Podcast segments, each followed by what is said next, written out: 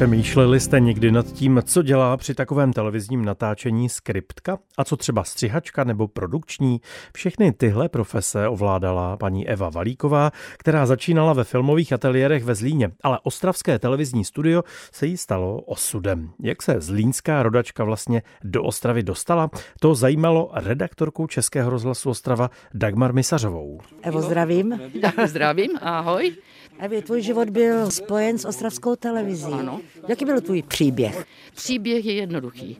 Po maturitě jsem šla v 64. ve Zlíně jsem zlíňačka pracovat na ateliéry a naučila jsem se tam několik profesí. Od klapky přes skripku, přes asistentku režie, asistentku ve střižně, všechno možné. Ve Zlíně? Na ateliérech filmových.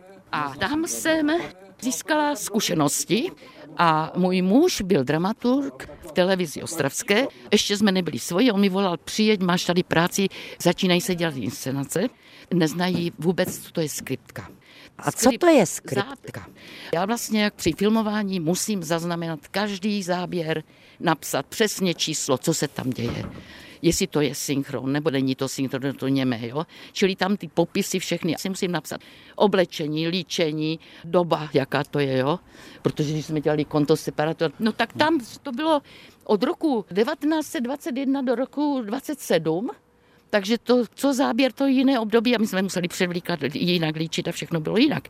A toto já musím A někdo to musí mít v hlavě. Ano, ve A to je ta skriptka, která každému řekne, nemůže tam mít hodinky Tak, takové tak, makové, takové oblečení. Přesně.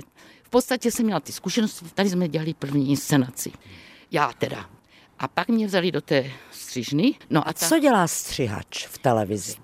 Střih je ten snad nejdůležitější po režii, protože bez dobrého střihu není dobrý film. Můžete mít vynikající film, ale jakmile je střihač špatný, tak to není ono. Ve střižně sedí režisér a střihač. Ano, a skriptka, protože mi podává přesně záběry a třeba i asistent.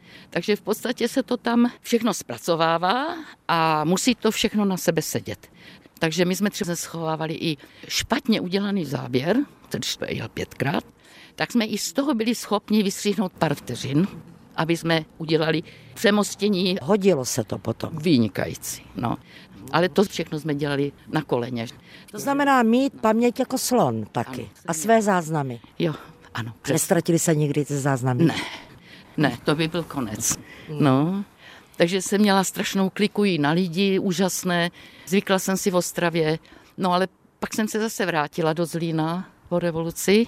Takže v kolikátém roce si vlastně přišla do Ostravy? 68 jsem V roce do- 68? jsem přišla ze Zlína do Ostravy a pracovala jsem v televizi. A mohla za to láska?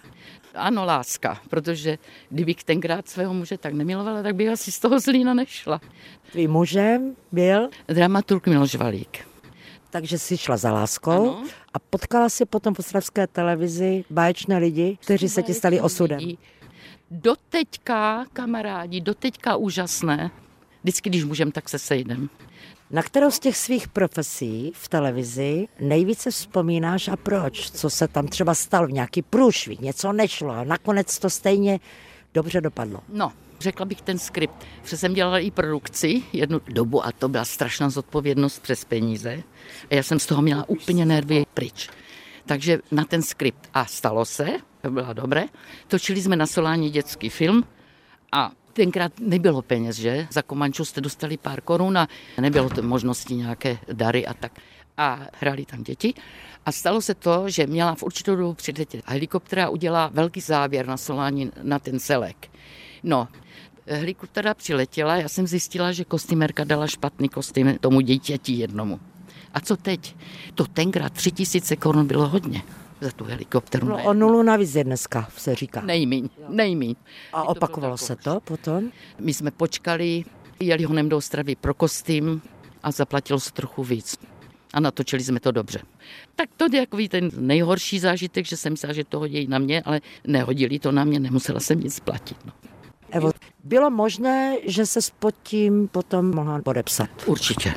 V těch titulcích bylo všechno lidi, tvůrci, kteří by za to byli zodpovědní. No ale já ani si nepamatuju také množství filmů, jsem už udělala seriálu, ale jsme dělali i svědky minulosti, dělali jsme tady v Ostravě spoustu i dokumentů a spoustu záležitostí nevyjasněna úmrtí To jsem taky dělala, že pro čtvrtňu. Takže toho bylo tolik, že já si ani nevzpomenu. Mě, kdyby se někdo zeptal na ty názvy, já mám výpadek. Už nevím ani. Já jsem si to nepsala. A s Evou Valíkovou, která spojila svůj profesní život s ostravskou televizí, se setkáme také po písničce.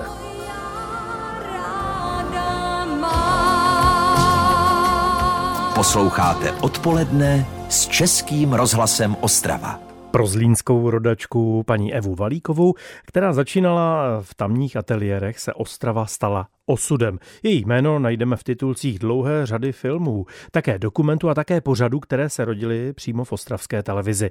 S bývalou skriptkou, střihačkou a produkční si povídala redaktorka Dagmar Misařová. Evo, kolik let jsi byla v ostravské televizi? Od 68 do 92. Vzpomínáš si na to, kdo tě přijímal a jaké to bylo, když jsi tam přišla poprvé? Přijímala mě paní produkční Štěpánka Vilímová. Bezvadná ženská, no. A co po tobě chtěla? Ptala se mě na tu profesi, že schánějí jako tu skriptku, jestli bych byla ochotná a schopna to dělat. Já říká, ano, ráda. Takže vlastně jsme si podali ruku, sepsali smlouvu a bylo to. A byla jsi tam od toho roku 68 až do roku? Až do roku 92 do září. A do Zlína jsem se vrátila 92 z televize a začala jsem zase dělat ten dětský film, ale už jako produkční. V ateliéře. Tam, kde jsi vlastně začínal. Tak. A tam jsem dělala s paní režisérkou Plívovou Šimkovou. Jaká byla? Zvláštní žena. Ne, ona ještě je. Ona byla připravená vždycky, věděla, co chce a měla tu svoji pomocnou režisérku, moji kamarádku Drahušku Raglovou a oni byli dvojka, že oni měli ten způsob, furt musel být hluk a křičet, jo? takže mě to trošku vadilo, ale jinak jsme se vždycky dohodli. To bylo v pohodě. Když se řekne zlínské ateliéry, tak okamžitě mi naskočí legendární cestovatelská dvojice, pánové Miroslav Zigmund a Jiří Hanzelka. Měla si tu šanci se s nimi potkat? Měla jsem to štěstí, báječní lidi. Oni vždycky přivezli z těch cest spoustu materiálu, ten se ve Zlíně vyvolal, pak se to dalo do té střížny, to byla 35. A my jsme se střihávali v té střížně, ty materiály se dávaly do kupy, aby to mělo hlavu patu. Takže tam se jim to taky pomáhala dělat. No. Potkali jste se osobně? Samozřejmě, samozřejmě. A po revoluci jsem přijela do Zlína, protože pan Zikmund po mně chtěl, abych mu dala na Jirku Vrožinu kontakt, na našeho velkého cestovatele, kameramana. Jo? v Austrálii žijícího. Protože se s ním chtěl skontaktovat, protože měli společné zájmy, že společnou historii v podstatě, takže to bylo úžasné, úžasné. Takže si je propojila. Ano, propojila. A pak přijel Jirka Vrožina z Austrálie, tak jsme se taky sešli, tak jsme si to všechno řekli, no báječné. Byli báječní, krásní chlapi. Takže Líbili se ti, pánové? Líbili, ale já jsem byla mladinka. Já, mě bylo 18, 19, oni už byli... Čili udělala si, co jim na očích vidíš. Ale pan Zikmund si to pamatoval. Po těch letech si to pamatoval. Můžu říct, že mám úžasný život za sebou, když velmi náročný, někdy těžký. I ty nervy, to bylo krásný. Takže mám obrovské zážitky. Co děláš dnes, Evi? Jsem v důchodu, vychovala jsem tři vnoučata, dcerám pomohla a snažím se ještě tak nějak žít trošku i v té kultuře, informace, tady v Ostravě už dcerám pomáhám, ale jinak už mám věk a nemoce, tak už to tak nejde. Kolik můžeš mít roku? U tebe se to vůbec nezdá, ty jsi tak akční pořád? No, v březnu 78. Tak všechno dobré. Děkuji. Hodně šťávy do života děkuji, přeju. Děkuji moc. Děkuju. Taky děkuju. Z Ostravy Dagmar Misařová, Český rozhlas. Český rozhlas Ostrava, rádio vašeho kraje.